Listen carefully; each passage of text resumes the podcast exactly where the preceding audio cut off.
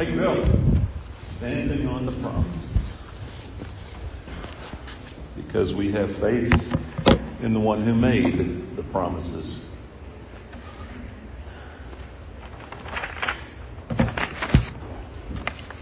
Last week I told you a story about a man named Charles Blondin.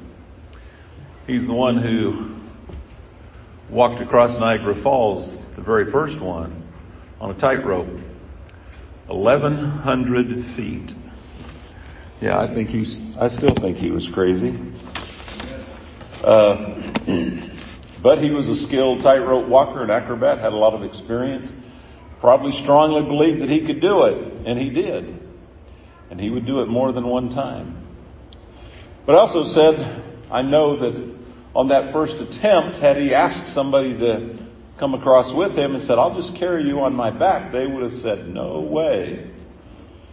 But until finally, after proving that he could do it several times successfully with doing all sorts of crazy things on it, he succeeded in convincing his stage manager to do so. And they walked across Niagara Falls. Several years ago, Kathy and I were at a banquet. This was in Hays, Kansas. I can remember it. She may not be able to. But I can remember it. It was put on by Gideons International, I think. Somebody invited us and I said, sure, I'll go. They're the ones who used to put Bibles in schools, New Testaments. You may have one. You may have more than one in your collection. I bring that up because they were telling a story about a missionary who was serving in some place. Don't know where. The where really doesn't matter. But the missionary had a house that was built. And he was needing someone to build steps going up to the house. And so the builder started building. And the missionary went to him and said, no, no, they're too short. They're too short. You know, I want them eight inches high. Now, standard building code in the United States is seven and three quarters to eight inches, I believe. Uh, you know, you get the government involved, they'll tell you exactly how things have to be. And that's because an average person can make that incline and keep a gait going up. But the builder was building it maybe around four inches. The missionary was concerned because that's too many steps. But the man who was building him turned and looked at his children and pointed them out and said, Your children are young. They can't st- step that high. You can step easily, but they need to grow. And that resonated with me because it, it does illustrate the point of how we grow in faith. When you're a new Christian, you have to grow in faith. Now, sometimes a person will, as my friend Brian Cobb in Manhattan, Kansas, who, who would say, I was jerked up in the church. So he grew up in a Christian home where that's all he knew. But even though that, there still came a time when he had to put away his parents' faith and reach out on his own faith and start growing his own faith. When a person obeys the gospel, they are a babe in Christ. They're just beginning their walk of faith. We looked at last week, Abraham was called of God. Genesis chapter 12. And we often think of, well, why did Abraham struggle? He's called of God. Later on in chapter 12, you remember there's a famine in the land and he goes down to Egypt. And the first thing he tells Sarah is, you tell them you're my sister or they're going to kill me and take you to be their wife. Well, God had promised him, I'll make of you a great nation, and through your seed, all the nations of the earth will be blessed. And he didn't have any kids yet. Where was his trust? Where was his faith? It was growing. This would be one hurdle, one bump along the way of faith that he would get through. And then finally, after a few bumps of faith, a few accomplishments in faith, he made it. As we said last week in Genesis 22, God said, Abraham, I want you to offer Isaac your son. My parenthetical would be, you know, Abraham, your son that I promised would be a blessing to all the nations and you would become wildly, you know, blessed with children through him. That one. The one you really love. The one that was born to you when you were a hundred and Sarah was ninety. Sacrifice him to me. Now when we turn to Hebrews chapter 11, the honor roll of faith or the hall of faith, uh, hall of the faithful, however you want to put it. In chapter 11 and verse 6 it says, without faith it is impossible to please him. But in verses 17 through 19, the Hebrew writer says, by faith Abraham when he was tested offered up Isaac and he who had received the promises was offering up his only begotten son. It was him to whom it was said, in Isaac your descendants shall be called. He considered that God is able to raise people even from the dead, from which he also received him back as a type. Took Abraham a little while to grow to that point. And that's where we all want to get to that point where we trust God so much that whatever He says we will do. Romans chapter 10 and verse 17 says, faith comes by hearing, hearing by the word of Christ. Just as Abraham heard the call of God, that was his first steps into faith. And today I want to continue on with this and look at another one of those who are in that honor, honor roll of faith. The faith hall of fame as I have in my notes here. And that would be Moses. So in Hebrews chapter 11, we'll just stay in Hebrews for a moment to set the scene and then we will get into Exodus and a few other passages and maybe wherever I see something, I'll chase it, okay? That gives me the freedom and flexibility to interject off the fly. By faith, Hebrews 11, 24, Hebrews 11, verse 24, by faith, Moses, when he was grown up, refused to be called the son of Pharaoh's daughter, choosing rather to be mistreated with the people of God than to enjoy the fleeting pleasures of sin. He considered the reproach of Christ greater wealth than the treasures of Egypt, for he was looking to the reward. By faith he left Egypt, not being afraid of the anger of the king, for he endured as seeing him who is invisible. Moses. We don't know a lot about the early days of Moses. So there's a lot that leaves us open to speculation about what it might have been, and that's okay. Because he was a man just like we are. Yes, he was called of God, but he still had some of those same feelings that we did. So let's take a look at Moses in the beginning. In Exodus chapter 1 and verse 8 it just says, Now there arose a new king over Egypt who did not know Joseph. And he said to his people, Behold, the people of Israel are too many and too mighty for us. Come, let us deal shrewdly with them, lest they multiply, and if war breaks out, they join our enemies and fight against us and escape from the land. They were doing work, and Pharaoh didn't want that. He was afraid of them uh, making an alliance with the enemies that might come in and attack Egypt, and they would align themselves so that they could have their freedom. Reasonable to be afraid of them, I suppose, at that point in time. And so he enslaved them, but they still grew and multiplied. And finally he set out an edict. I want every male child that is born to be killed. And so the midwives wouldn't do it because they feared God. And they just told Pharaoh's men, said, hey, the Hebrew women are strong. They're not like Egyptians. They give birth and it's over and done and we don't get there in time. So the Hebrews still grew.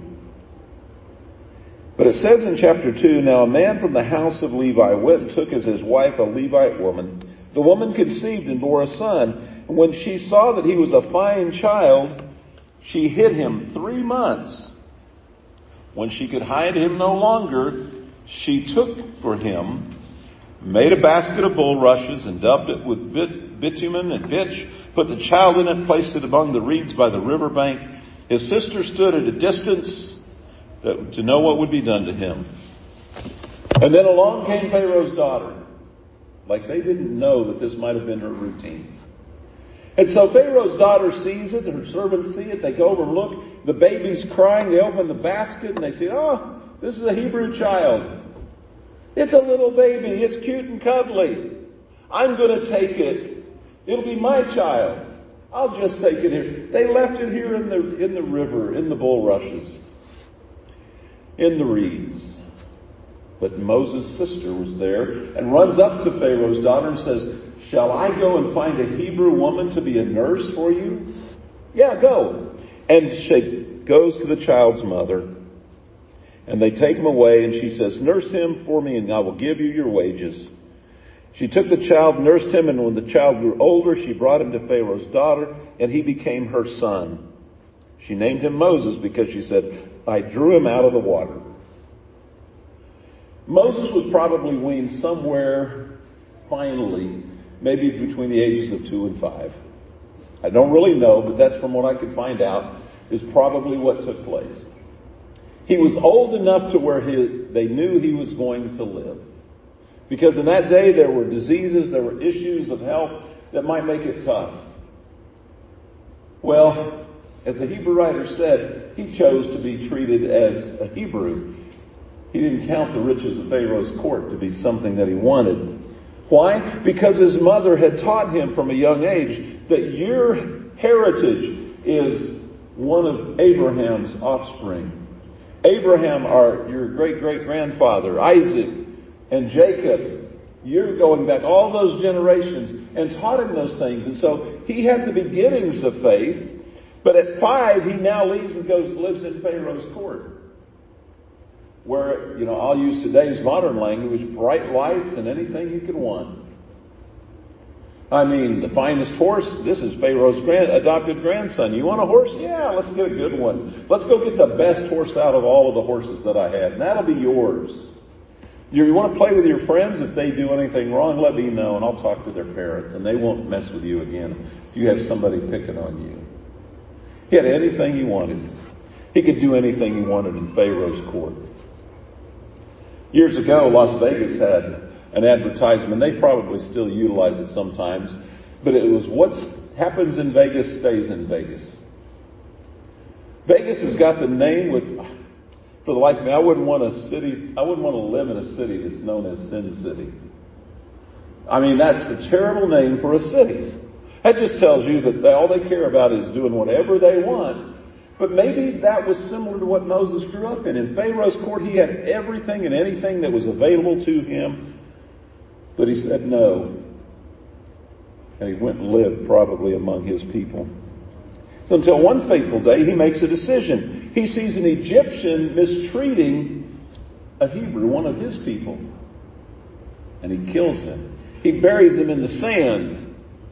And then the next day, two of his Hebrew brothers are fighting. He goes to the one that's done doing it wrong and says, Why are you doing this to your companion? Striking your companion. He answered, Who made you a prince and a judge over us? Do you mean to kill me as you killed the Egyptian? And Moses was afraid.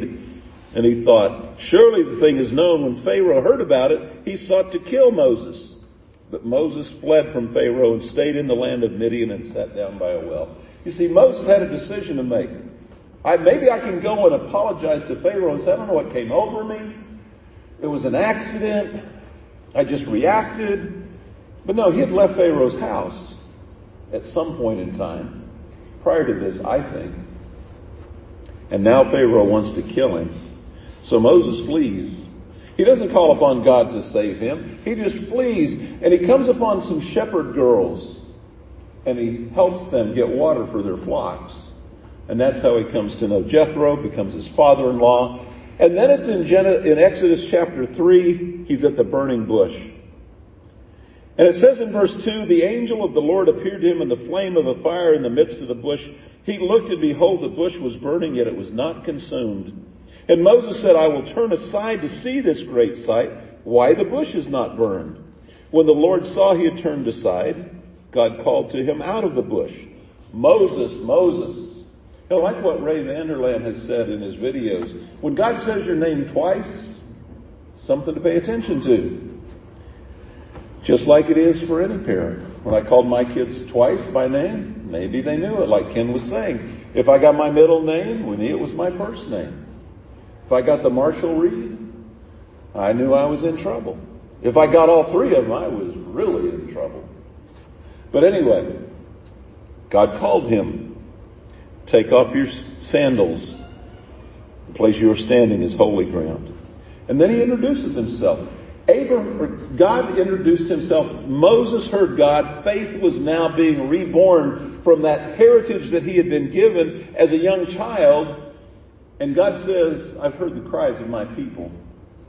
You have to read Exodus 2, 3, and 4 to see all this. We're just going to hit the high points for the sermon, or we might be here a little bit longer than you'd like. I understand that. But Bill would like to stay for all of it, so maybe I'll just give it all. So anyway, God calls Moses. He says, i have heard the cry of my people. I'm going to take them out. So Moses was faced with making a life-changing decision. He had already decided he wasn't going to live as Pharaoh's son. He's seen this bush, God's called him, and now it's a moment, am I going to do it?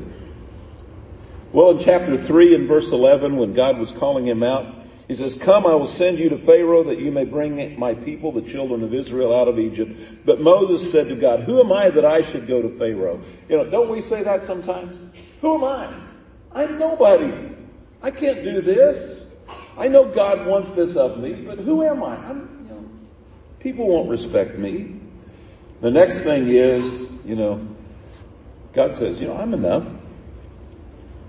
He says, but I will be with you, and this will be a sign for you that I've sent you when you brought the people out of Egypt. And then Moses said to God, if I come to the people of Israel and say to them, the God of your fathers has sent me, they're going to ask me questions like, Who are you?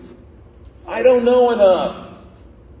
I'll tell you my name. It is I am who I am. You know, don't you say, I don't know enough? Isn't that why we have trouble maybe with talking to our friends and our neighbors about the things of God sometimes? I just don't think I know enough. I'm not going to be able to answer their question. Well, their biggest question should be, Am I right with God? And we know the answer to that. And we can help them with that because you know what you've done. And God is enough for you. So God reveals his name so that they would know. And he says, well, the people won't believe me. And now we're in chapter 4 in verse 1. He says, but the, behold, they'll not believe me or listen to my voice. And he says, what's that in your hand? Now, I was thinking about this while I was writing my sermon. He had this staff. And God says, throw it down.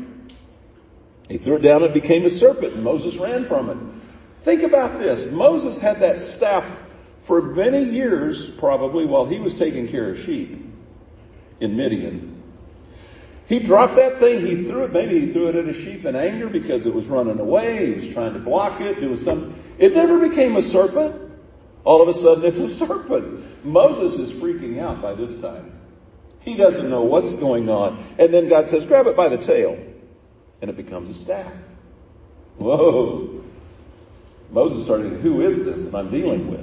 And then God says, stick your hand inside your cloak. He does. And when in a perfectly good hand, it comes out a leprous hand. And now he's, whoa, what is wrong with me? He said, put it back in there. And it comes back out clean. Now maybe God's just playing with him, but no, God is wanting him to know that I have the power and I'm enough. People will believe you. And finally in verse 10, he says, I can't speak. By this time, God's getting a little frustrated with Moses. Oh Lord, I'm not eloquent either in the past or since you've spoken to your servant. I'm slow of speech and tongue. He says, who made man's tongue? Anyway, he says, how about your brother? Because God was angry. Is there not Aaron, your brother, the Levite? I know he can speak well. And you're going to tell him what to say. And so Moses has a choice. Am I going to walk by faith? And am I going to do what God has called me to do? Or am I going to continue to resist? Moses goes back to Jethro, his father-in-law, verse 18. It says, please let me go back to my brothers in Egypt to see if they are still alive. Well, he was actually going to go back and take them out of Egypt. He didn't know all about how he was going to do this, but he was coming to faith. And we know the rest of the story of how he did that. He goes and meets with Pharaoh. He throws his rod, his staff down on the ground, it becomes a serpent. Pharaoh's magicians do the same thing, but Moses' serpent eats their serpents. He picks up the snake and it becomes a rod again. He tells Pharaoh there are going to be plagues. He tells them each one of them. And Pharaoh will not listen to him until finally the last plague. Now, those first three plagues were on all the people of the land, Hebrew and Egyptian alike. Why? Because God was building in them that I can control this. This is going to happen to you, but now what looks what's going to happen over in Egypt alone, and you and Goshen are going to be safe. And then finally, it was the death of the firstborn, and gave Moses the, the Passover, the observance to put blood on the top of the door and on the doorpost. Pharaoh's going to let you go.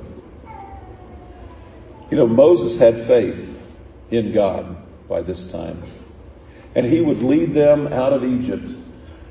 But on one occasion, as they were going through there, Instead of speaking to the rock, he struck it hard. You see, even God's faithful sometimes get ahead of themselves and they just get frustrated with life just as you and I do and they react. God wouldn't let him go into the promised land, but allowed him to see it. Moses begged him, wanted to go into the promised land. He says, no, because you didn't revere me. My word, not in the text. In Deuteronomy, the end of Deuteronomy. You see, faith is a growth process. Moses had it all. And we live in a world, well, we live in a world that is corrupt. Jesus said in John chapter 17 about his disciples in verse 14, Jesus in John 17 and verse 14, considering his disciples, I have given them your word that the wor- and the world has hated them because they are not of the world, just as I am not of the world. You ever felt that way? Jesus' disciples felt that way. We feel that way sometimes. I do not ask that you take them out of the world, but that you keep them from the evil one. They are not of the world, just as I am not of the world. Sanctify them in your truth. Your word is truth. As you sent me into the world, so have I sent them into the world, and for their sake I consecrate myself, that they also may be sanctified in truth. We're in the world, but we're not to be of the world. Moses was in Pharaoh's house, but he chose not to live in Pharaoh's house because he saw heaven. He saw the glory of God somehow from his mother's teaching from birth to age five. And he said, no, this is wrong. I'm not going to live this way. And we have to have that faith. But you know what? Sometimes we go down into Midian as well, and we're isolated. But God called him Moses, Moses. Oh, what's this? Take off your sandals, you're on holy ground. Moses, you're my chosen one. I'll make you adequate. I'll give you enough knowledge. People will believe you. You will be able to speak. Just go. And it took a while, but Moses got to that point and he said, Okay, Lord, I'm all in. I will go and he led Israel through the wilderness up into the promised land. God wants us to grow in faith. He wants us to not be of the world, but to live in the world so that we can touch others with faith. Your faith.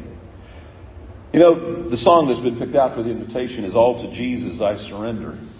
Jesus said, if you want to be one of my disciples, you must deny yourself, take up your cross, and follow me. Faith is coming to trust in God. Now, you can obey God, but if you don't trust God, your obedience, well, that's just because you're afraid. But when you get to the point of trusting God, your obedience is a natural flow of your faith. And you're trusting God in God and not in the aspect of your obedience. That's what God calls us to. To surrender to Him. Moses eventually did it, and you and I must do it today.